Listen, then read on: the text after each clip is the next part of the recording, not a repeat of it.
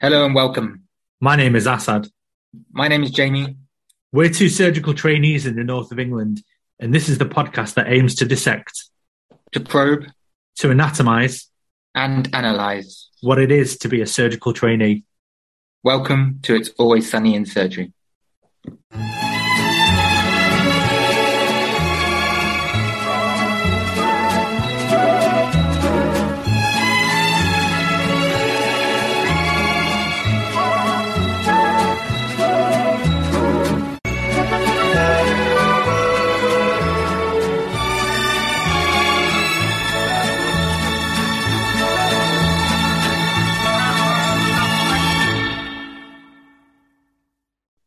This episode, we're talking about a very important topic, um, one which I think will strike a chord with a lot of trainees, which is burnout. And we have with us, um, I guess, Dr. Sobia Khan, chartered research psychologist. Um, she's based in Manchester. Uh, Dr. Khan, welcome to the podcast. Thanks, um, Jamie.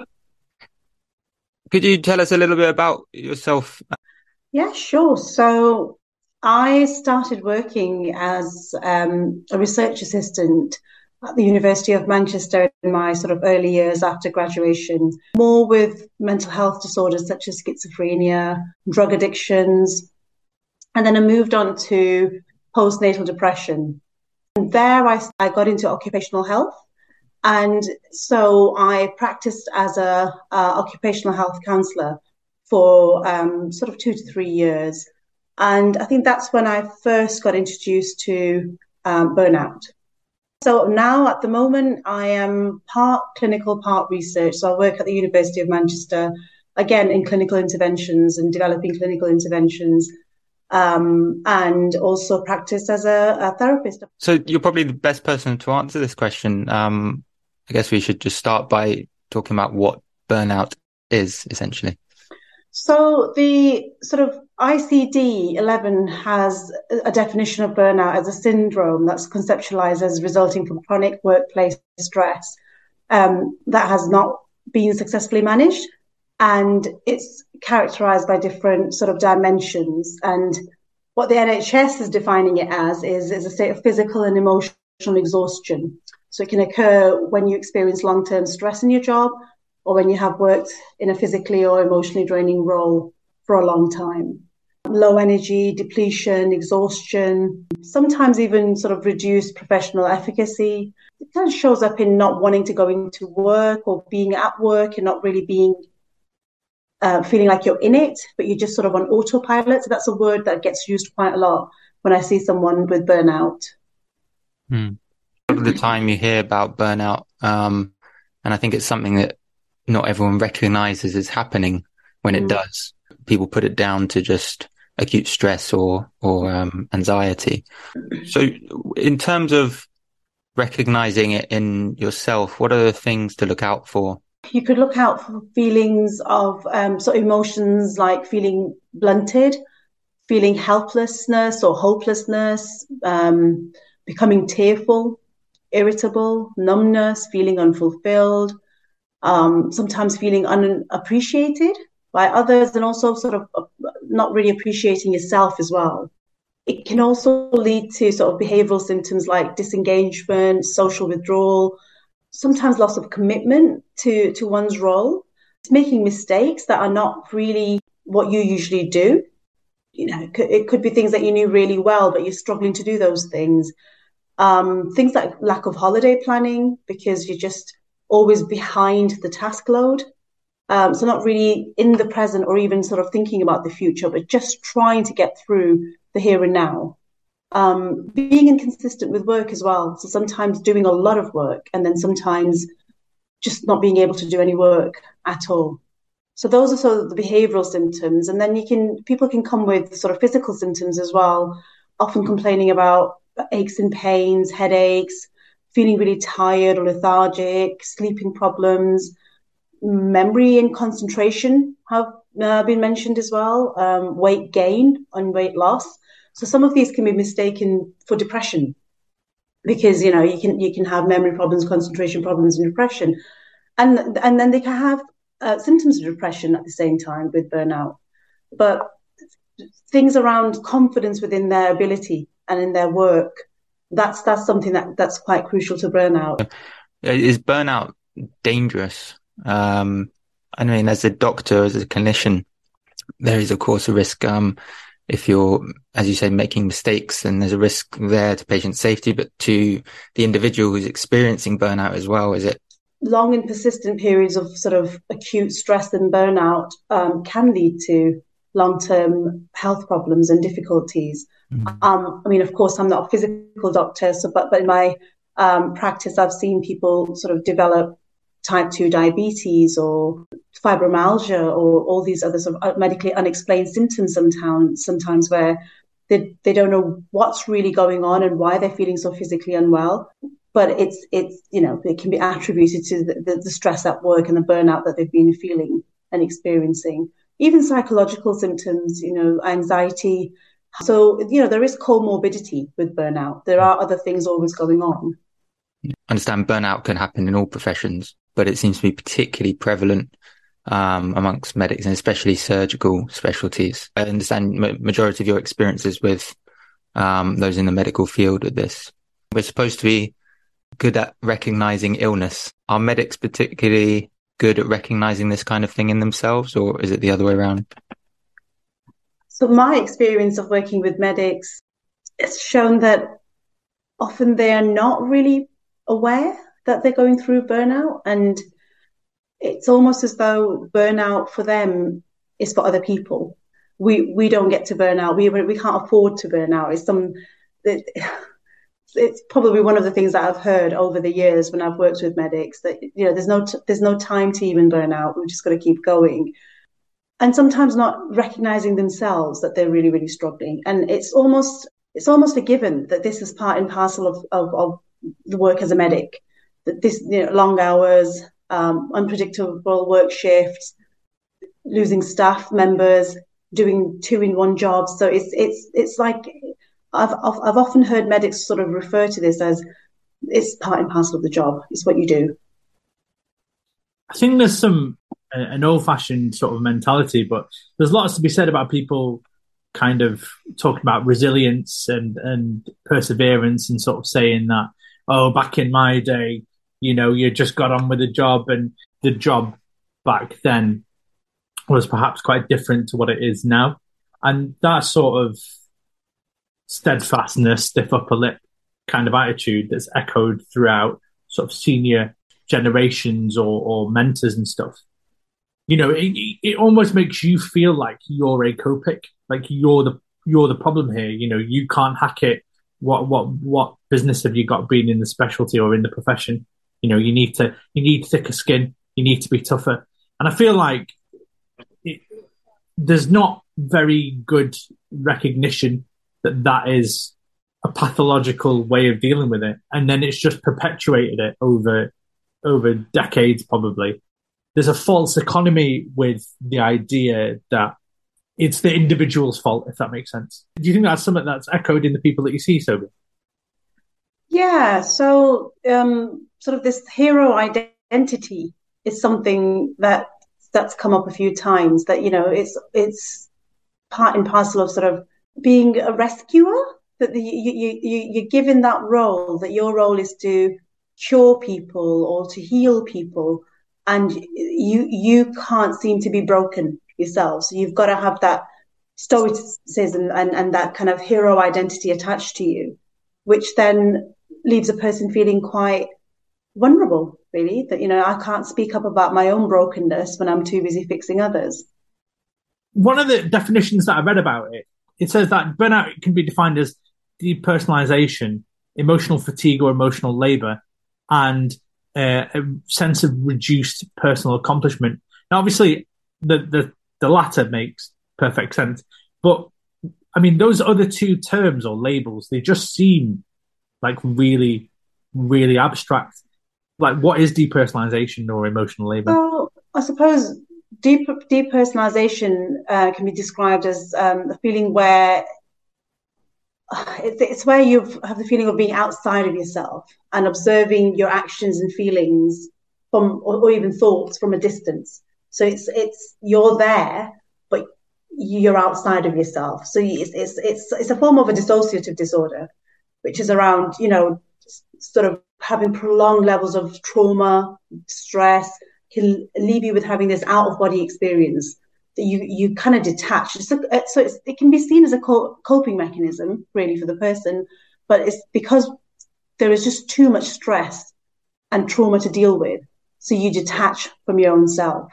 And then emotional labor is sort of, um, from my understanding, it's a term that sort of comes from occupational psychology. Say, for example, you know, in big fast food um, chains, there's this whole concept of have a nice day that makes sure, you know, it doesn't matter what the person's going through, put a smile on your face and serve the customer and just say, have a nice day, sir or madam. And it, it, it it's at what cost? So the smile on your face, you don't you don't know what that person's been going through. You don't know what's going on in their life. Yet they're there to sort of serve the customer. They're there to serve the other person and put their own feelings aside. So that whole sort of laboring of your own emotion to just be able to put everything aside and put a smile on your face. What what does that cost a person? I mean, have you ever had to do that yourself, Hassan? you hit me right in the feels there, Sobia. Yeah, I feel like I'm, I'm doing it right now. You know, you know, it's, it's funny. Like we're all talking about this, and um, I wouldn't say I've come to the sort of realization right now, but just having, just talking about it and actually thinking about it and doing a little bit of introspection, you know, I'm, I'm probably pretty, pretty burnt out actually. I feel like I haven't got much gas left in the tank. Some of the stuff, some of the terms don't, I don't really resonate with them. I don't really get it, but I understand what you mean I suppose I was telling my wife that sometimes I feel like I'm a bit like the the sad clown, a little bit. You know, I put on a happy face, but yeah, like my my physical exterior demeanor doesn't reflect how I'm feeling on the inside. But mm. to, to to the customer or to the audience, I'll be like, "Hey, great, all smiles, hey!" But on the inside, I'm you know I'm either apathetic or I'm flat out sad and I don't really want to be there and I don't really want to feel like that. I just want to sit and wallow. But the circumstances or the kind of environment I'm in don't don't permit that. You know what I mean? Mm-hmm. Mm. Heavy stuff. This. I don't know. I've um. I probably. I mean, like um life imitating art or art imitating life. That's um, you know they sort of talking about it in the, in medium and, and bearing your soul really kind of does open up a lens or a window onto it. But I've probably felt like this now for I wouldn't say burnt out, but I've slowly been smouldering away now for about three, four, five months. Um, and I'm just sort of getting to the point where where I'm I'm gonna I'm gonna cave eventually. I mean, compassion fatigue is a, a word that's thrown around as well, but and it's often associated with with burnout. So a lot of the medics that I see will sort of talk about not not feeling too compassionate at the moment. I definitely I definitely resonate with that. I mean, like I feel like I've got enough on my plate. Like it really, really, really don't have the emotional capacity to kind of bestow mm. that hmm. on people. Like the other day, I was in hospital and there was a I saw a patient he'd been operating on, and he was complaining about like food and the machines beeping overnight and the guy next to him snoring and blah blah blah blah. And I just I just like shouted at him. I was like, well, it's a hospital. It's not, you know, a hotel. It's not the Hilton, whatever. You don't come here in a five star suite. You're here because you had a problem that would have caused you to lose your leg and someone spent four hours operating in the middle of the night to try and save your leg. And I get it, mm. it's not comfortable, but what what you complained about? You've got your leg, your leg would have been in a bucket. Mm. That's what would have happened. Um, that's not really me actually. It, even if I, I don't believe in it, I can still muster up empathy or even fake empathy, like, oh dear, I know it's really difficult. I'm sorry, it's not really that pleasant. But I'm just sort of at the end of my tether with with things like this, and people needlessly complaining, trying to dump their stuff on me. means that I just I can't I can't accommodate that. Can't do the have a nice day anymore. no, really can't. I really can't. Hmm. just it, it it takes extra energy, and that's the thing. Like I really feel that I'm at the limit of the energy that I can give. You know what I mean? It just Mm. you know, like I saw someone else that was was complaining about something that happened to the mother, like the elderly relative, their mother, and like, well, I'm just going to come out and say it. Like, my my mum's not been well for a while, and, and she died a couple of months ago, and like, um, you know, I don't have a big family. It's only ever been me and my mum, and you know, I spent five years looking after her. I spent the last month nursing her as she deteriorated towards the end. And like two weeks later, ping, there we go. I'm back into work because I don't have the time or I don't have the, you can't get more compassionate leave or whatever else it is. And, uh, you know, I don't really want to sound like a jerk to people, but when they're complaining about something that their 89 year old mother is have, you know, have done, I don't, I feel like saying you've got a mother. Like my mum was like, she died. So you're really chatting to the wrong person about this. I didn't say anything that I just walked off. I just walked off. It's just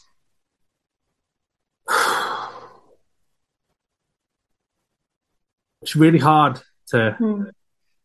to give a shit about other people when you can't even you can't catch a break.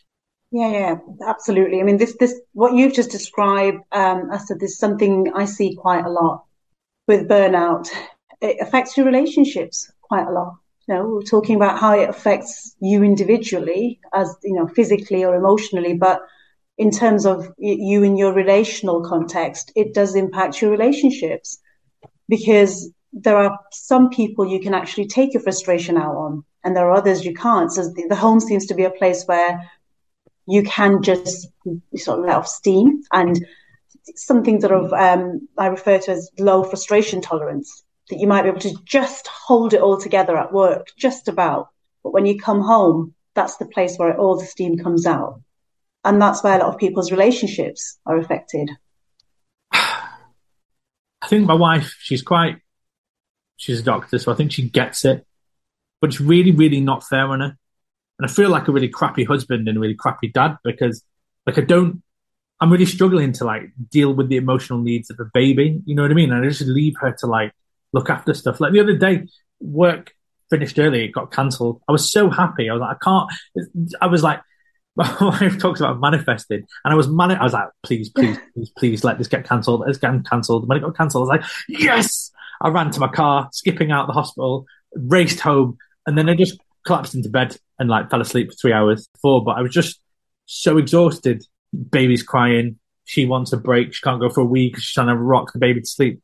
And like I, there are times now where the baby doesn't want to be fed by me. She doesn't want to be rocked to sleep by me. And I feel like I'm a crappy father because I can't look after the baby. It really just hit you in the feels like this is supposed to be your kind of safe space or the nourishing thing. And like even that's taking a hit. My wife's, she's really good. She'll just say, look, it's okay. Just you do what you can do. You do what you can do. But I just feel terrible leaving the baby with her. And then uh, when I do come home early and I think about giving a break, I'm just so tired, I fall asleep, and then she just has to carry on. Mm. I mean, that, that just sounds like what I was saying earlier on about feelings of energy depletion and exhaustion. You know, the classic sort of um, interpretation of what, what burnout is that you've you've just described it in in an example. yeah, like a, a living living up. Yeah, a living case study. Yeah, I finished an operation at one in the afternoon. I fell asleep writing the op note. I just sat in the chair and my eyes just shut. And then someone had to nudge me and like, "Oh, you finished the operation?" I was like, "Oh, no." Okay. And even now, today, I was supposed to be home at five, and the operation just overran until seven, and then just the cycle perpetuates. I get home late. She's trying to put the baby to sleep solo. She hasn't eaten. One of us would normally take turns making food. The job just feeds into that. Like it's just this thing that kind of dominates your life.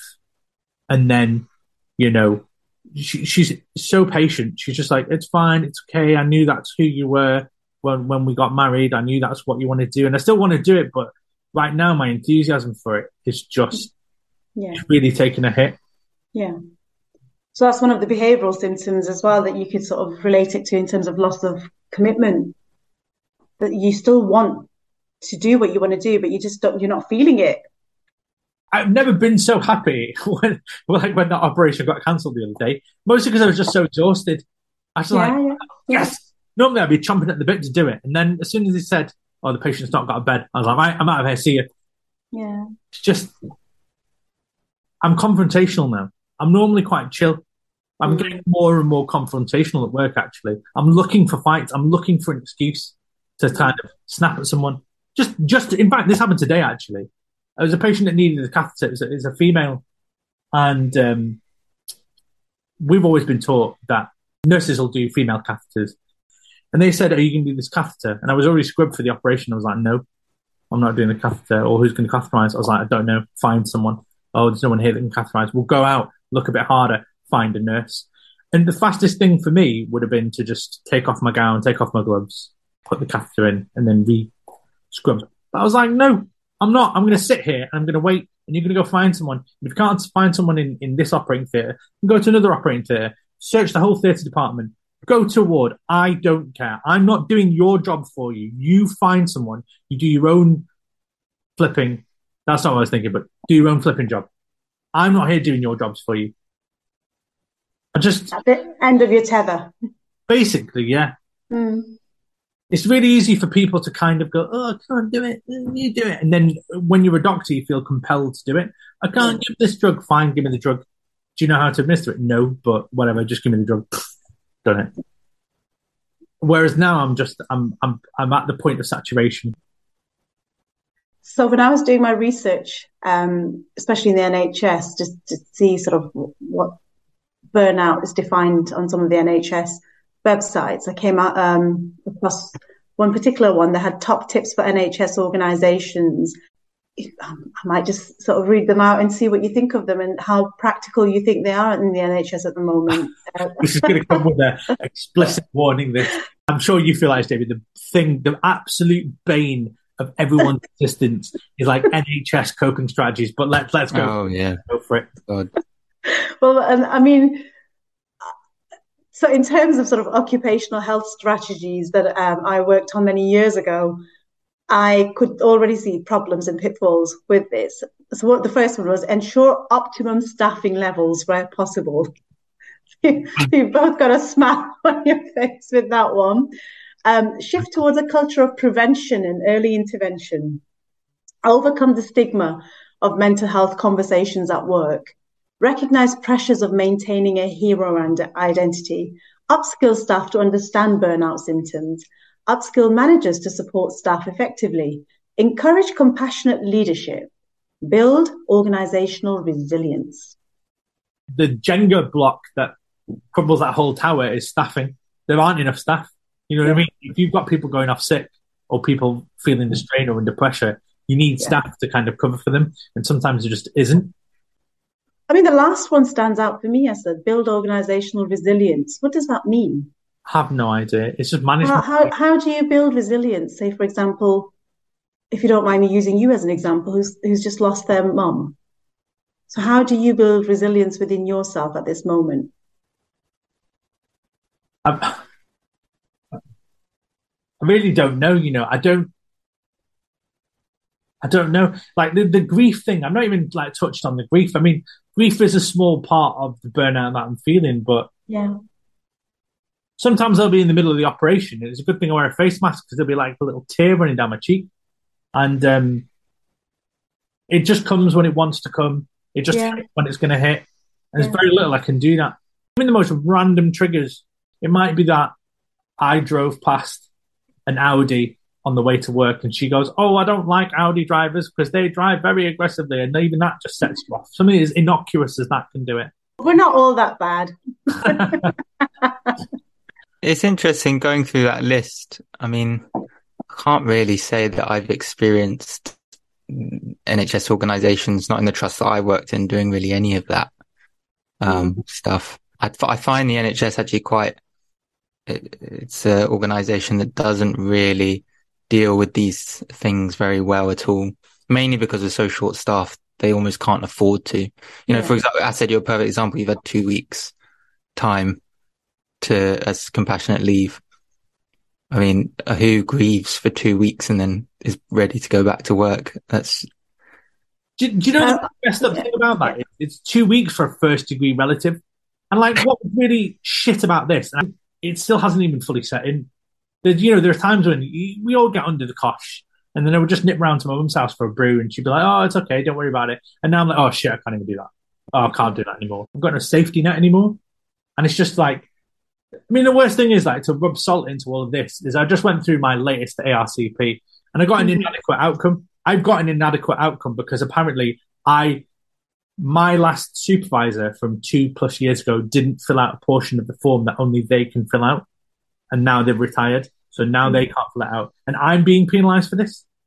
And it's like, on top of this, I'm already working. Like, I, I should finish at five. And here I am at like, you know, 8 p.m. getting home. And that happens every single day of the week because theatres run really slowly. I've got a, you know, a baby that doesn't want me to comfort them. You know, I've got all this other stuff going on. I, I have to go to and from this hospital. I've got my research going on. I'm like, I'm still grieving. And then they, just to stick the boot in, they go, oh yeah, well, your performance is not up to muster. Can you just like get your boss who's retired? What more do you want from me? What do you think was lacking in that interaction, Hassan? What would have helped you? You know what? Compassion. Hmm? That's Just- the word that came into my mind compassion. Just someone understanding, just someone going, oh yeah, you know, we've had a tough break. And instead you get that, well, standards are standards, rules are rules. And Well, it's a top tip for the NHS organisations. Encourage compassionate leadership. "Mm." I nearly sent like the rantiest, sweariest email to the big boss woman in charge of my training. Hmm. I was really close to doing it. Thankfully, I didn't. I just shut my phone off and then swore a lot at my wife. Just like, I can't believe that. they've da- da- da- da." And obviously, I can't repeat what I said because then we'll lose our clean rating. And it's not just me. I mean, there's loads of people who feel like this. You think I'm just struggling to kind of make my way through training. And then the people that oversee this training just stick the boot in and go, there you go. Have that. Work harder. Beating will continue until morale improves.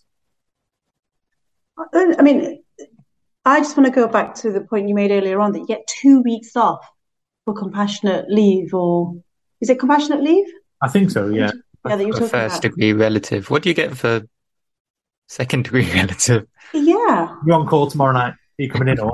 That's what you get. Literally, that- you don't. There's no. There's no. Nothing now. Well, when, when I worked in um occupational health company, I used to see people from sort of different um, government sectors, and someone could be off for a year if they said if the if the primary reason was depression and the secondary was grief. It's almost like, well, you're you're depressed because you've lost someone, but if you say I've lost someone, you're going to get two weeks off. But if you turn it around and say I'm actually depressed, highly stressed and anxious, and I'll just get a sick note from my GP, you could technically have six months to a year off. Is that right? Could you do that in the NHS? I probably could actually. I probably could.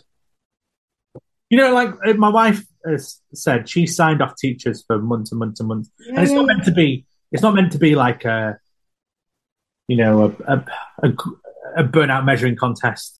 While I'm whinging about the constraints of my job, I'd probably rather do this than teach, you know, unruly scrotes in school.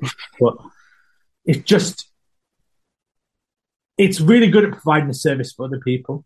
She's had people come, you know, oh, burnout. She, you know, she's in fine a different arm of the NHS. Oh yeah, fine. Here you go, six months. Here you go, four months, whatever. Go do some counselling. Go outside. I'll prescribe you some nature or whatever it is. Whereas like boots on the ground, like grunts, we get, you know, told to stay in the trenches. There are some differences between specialties, though I've noticed in terms of how supportive um, trainers are towards this sort of stuff. Um, surgery, we are notoriously bad at recognizing and dealing with trainees who are experiencing burnout. I think because of what I said, sort of touched upon, we've got this kind of culture of uh, ultra resilience that we, we, we never go, get sick. We never have any issues. When I was on psychiatry, I found the trainers were much, I mean, they would be, wouldn't they? They're psychiatrists, but they were much more supportive. Um, mm. we used to have weekly sessions with where we'd have one hour to just talk about, you know, how our training was going with the trainers and cases that had affected them difficult cases, sad cases, anything like that. I mean, we don't have anything like that in surgery, but you know, stuff like that, that actually is one of those things that can act as a preventative measure for, for burnout and, and excess stress and things like that. Well, that sounds incredibly lonely, doesn't it? Yeah. You're wondering like a lone ranger in this whole field of lots of other people doing surgeries, but no one's talking and no one's listening and no one's supporting. So I also um, lost my father at the end of last year, and um, went back into work um, sort of early January. That, that was for, for, out of choice. I wanted to go back into work, and um, one of my line managers asked me, "How are you feeling, Sobia?" So I sort of turned around and said, "Do you want the real answer, or do you want the professional answer?" And so he, he kind of looked at me gormlessly um, at first, and then he said, "Well, the real answer, of course." And I just let it out. You know, I it, there was an unfiltered version of how I was feeling, and I think it's one of the best things I've ever done because wearing that professional hat can be quite costly for your own self. So I agree with what um, us was saying earlier on about people having agency for their own health. I think that applies to us and that applies to medics who are actually undergoing um, extreme levels of stress and burnout. That when we look towards the organizations that we work for, we're still leaving our own health in external hands. When we take charge and being able to communicate that with people, sometimes it's enough to make someone listen when you actually talk. But when you're not talking, they're not listening. Hmm. You think we need to have more of like a like a culture change within the NHS where we are more open to talking about it? Uh, in, in terms of your experience, have you noticed any kind of culture change where people become more accepting of, you know, people having to take time out because of burnout and I can only sort of relay that in this in the way that if medics are coming back and telling me about what culture they're trying to change the, within their organization. So assertiveness is something I discuss quite a lot when it comes to interventions for burnout. But if, if you're not going to speak up, if you're not going to let people know, you, you can't change a culture. Program that came on, I said, you know which one I'm talking about? Oh, uh, This is Going to Hurt. Yes. That kind of portrays a lot of what's going on. And that program itself has, has sort of voiced something that probably was hush hush or talked about, but it, it was aired on, on, on television. It's a book people have read. The, the, there is a bit of a cultural shift that can we say this out loud? The, the, the fact that we're having this conversation openly and we're talking about this and saying, look, I'm an occupational health therapist, yet, you know, going through grief, I've, I've gone through quite a horrible time, but I'm quite open. You know, I'm open with my, with my clients. When, when I went back into work, I was very open, very transparent. I think part of working congruently with, with, with your clients is just letting them know what's going on with you or what you've been through. In the past, maybe I would have been a bit scared to say that. You know, I'm supposed to be okay all the time. I'm supposed to know how to deal with myself as you were saying earlier on, I said that grief is so unpredictable. You just don't know. You don't know how you're going to be. One minute you're fine, and the next minute you've got tears rolling down your cheeks. So there, there, there does need to be some level of shift. But I don't, I don't know whether we wait for the shift to happen externally, or do we make those internal changes, and then all of us create to an external, uh, you know, create a change externally. I think um, a lot of it will be suddenly um, sort of higher management will come to the realization that there's an incentive to properly deal with this stuff for the reasons of staff retention. I don't know what the figures are, but I imagine um, the NHS loses a lot of staff because of this issue. You, you talked about uh, interventions. I mean, we've we've sort of touched upon one of the obvious ones, which is taking a step back and maybe um, taking some time away from work if possible. But that's all very well. But what what are there any other things that can be done? I mean, in order not just to deal with burnout when it happens, but to try and prevent it. You know, when you're on high alert and high level of stress all the time, that you you need to just to be able to slow down. So I've I've seen that quite a lot with people with burnout. One of the things I've found is that sometimes when there's a lot of high alert or high stress in in in your professional life, just slowing down can make all the difference. So you you know you're tired, you're tired already. Well, maybe you know a half an hour walk where you're more sort of in touch with your surroundings, more outside of your head and more into sort of, you know, the external stimuli. That can often slow the, the processes in your brain. Compassion. We're, we're not compassionate with ourselves. If other people are not compassionate, neither are we. So if we keep going and, you know, we're like the hamster on the hamster wheel, we just don't stop, then we're not showing compassion to ourselves. So you've got all the great sort of tips from cognitive behavior therapy about cognitive restructuring and changing your mindset and changing your thoughts and beliefs around something. That's all well, but it's about, right, okay, well, how, how do we change to compassionate practices? How do we just slow down? How do we allow ourselves, give ourselves permission to just stop and just be sometimes? Do I really need to be doing this, this, this, this, this? Or can I just today rest and just sit back? Does it have to lead to a point where I crash and burn? Or actually, could I, can I book some leave earlier? You know, can I put that re- request in for my own mental health? Say, actually, you know, I've been feeling really stressed and I think I need a week off. So th- those sort of strategies to employ with, you know, with yourselves, that, that might be quite useful for things like burnout. Hmm. Is it something that, you know, you can do on your own or do you do you need to seek help when you're burnt out? I think you will benefit if you did seek help. I think you can. It depends on what stage you're at, Jamie. Mm. If you're just recognizing that, look, I think I'm starting to burn out, then perhaps you could employ some of these strategies. You know, you do a bit of mindfulness, breathing, compassionate focus um, work. But when you've been going through burnout for a very long time. So it's sometimes very hard to do things by yourselves. Sometimes it's very hard to even recognize, mm. you know, that, that, this is what you're going through. So at that point, asking for help or, or reaching out to someone, I think would be a really wise idea. Yeah. I personally feel that burnout probably comes too much when when you're just kind of completely apathetic. At least in medicine, if you don't give a shit about what happens, you're dangerous. Mm. You can do whatever it is, and you're like, "Well, I don't care." Well, I don't care.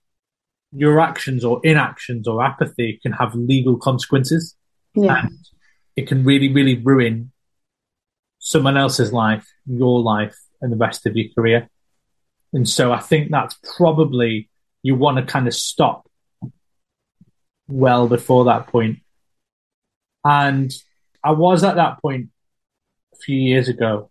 Essentially, it's all to do with my mum's health. And when she was first diagnosed with cancer, that I, I, was, I really, really did not care about what happened to, to, to, to kind of other people's sort of health. And it took my supervisors, almost like my coaches, to put me on the bench and say, listen, you need to, for your own safety, for your own career, for, you know, like you're, you're not in the right frame mind. You need to just take it easy. I don't think I'm quite there yet, but I have used some stuff that's been really, really helpful. I'd probably say that talking or counseling or whatever you want to talk about it, I found it really cathartic.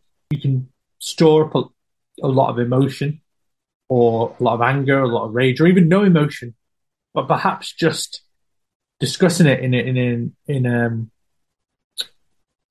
with uh, even a total stranger. It doesn't even have to be someone you know. Just a total stranger sit there, listens, allows you to sort of jettison some of that emotional energy, and it almost it's like a steam valve on a kettle. It just allows the steam to escape.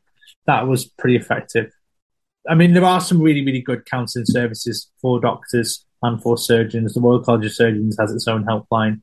The BMA has its own helpline. So, you know, we it's hard to muster up the courage to contact them, but we're not as alone as we think. It's like you say, Sobia, transparency. I went and I told my boss. I had a little cry in his office. I was like, I can't, do, you know, I'm, I'm, I can not do this. You know what I mean? Like, I feel like uh, I can't manage. I can't cope with all these things at once, and like I can't deal with the fact that my mum's dead. It's really, really hard. And he told me he's like he was on call once, and he was a registrar similar to where I was, and he was driving home from his night shift, and uh, his dad died. He got a phone call from his relatives in Sudan, and he was like in the middle of a night shift on the M62, stuck in standstill traffic, and he was like, "It's the worst day of my life." You know what I mean? I'm already knackered from an awful shift, and then I've got relatives wailing down the phone, and I have to kind of just make my way home and sort out all the other stuff and sort out a funeral and come back to work and all the rest of it. And he said, like, yeah, we just need time, take the time. And he's been very supportive, actually. I have been leave. We come back to that. I've, uh, I've, I've applied for some annual leave and, you know, I'm just going to take a couple of weeks off. I'm going to go reconnect with the family that I do have. I'm going to go rent a car, drive around America, put it on the credit card. So what? Don't care. It's more important stuff in life. You know what I mean? It's going to be a nice, spacious car. We're going to stay in some nice hotels. I'm going to have like pancakes. Well, all this stuff that you can, that you, that I feel like I want to do, I can do. And like, what was really good was when I told the annual leave person that I wanted leave here, she said I couldn't apply because too many people had done it. I told my boss, and he was just, he's the rota master as well. And he just said, look, you either give it to him or he's going to go off sick. So mm. I'm happy for you to approve it. We'll cope as a department. Self love, I haven't really understood that as a concept until recently. But yeah, love yourself a little bit. I feel like it's all right. People always say this, and maybe it's an empty platitude, but it's okay not to be okay. I feel mm-hmm. like there's a spectrum of emotions in life, and you can't always be happy. Otherwise, happy would be normal. It wouldn't be happy. It would just be the norm. So being sad, you know, it's fine to be sad. I remember, you know, when it was really sunny a couple of days ago, um, I locked myself indoors and drew, put a blackout curtain up and drew the curtains, even though it was like 24 degrees Celsius, and just uh, binge watched the series. It was great. I felt really good doing that, even though people were like, "Oh, enjoy the sunshine." I was like, "Today, I am very much shutting all the curtains, and I'm going to lie in bed with a duvet over my head, and I'm going to eat sweets, and I'm going to watch a series that I wanted to watch, and no one's going to disturb me, and that's what I'm going to do. Good for you, I said. was um, yeah, it was pretty good. You know, those are the kind of things you've got to be doing. You've just no one else will probably take charge of your own health, so you have to take a bit of agency. But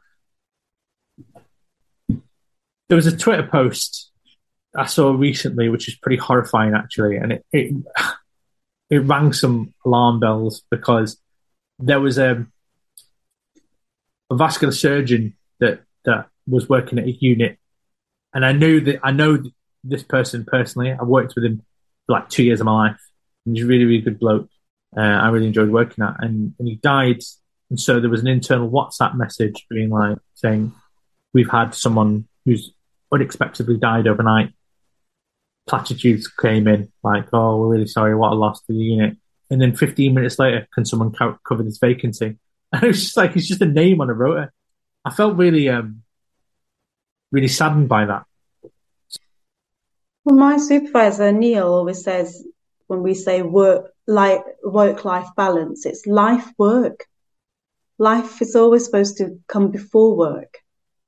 You know, we're human before we are professional selves if we don't look after ourselves, if we don't sort of give ourselves that permission. Because, I mean, when you're talking about the blackout curtains and watching a binging on a series, you gave yourself permission to do that, Hassan. I mean, I also watched two films back to back on Sunday afternoon, which is not like me at all. Um, but I just felt like, what, what the hell? Just do it. It's fine. You know, I started, I, I remember this feeling of just feeling guilty. I was like, no, I, I can't watch another, I can't watch another film after I've just seen one. And I thought, why not? But why, why can't I actually watch another film? You know, well, you, if you're tired, you're tired and you've got to stop to listen to your body. It's telling you something. But because we're so busy, we don't. And this is why we get to sort of conditions like adrenal fatigue, whether it's medical or not, I have no idea. But you know, there is something around just feeling extremely exhausted. And that's what burnout leads to as well. That feeling of emotional and physical exhaustion all the time. So just, you know, indulging in, in these, or not even indulging, that's the wrong word, but you know, when we're not trying to be heroes, we can try and be human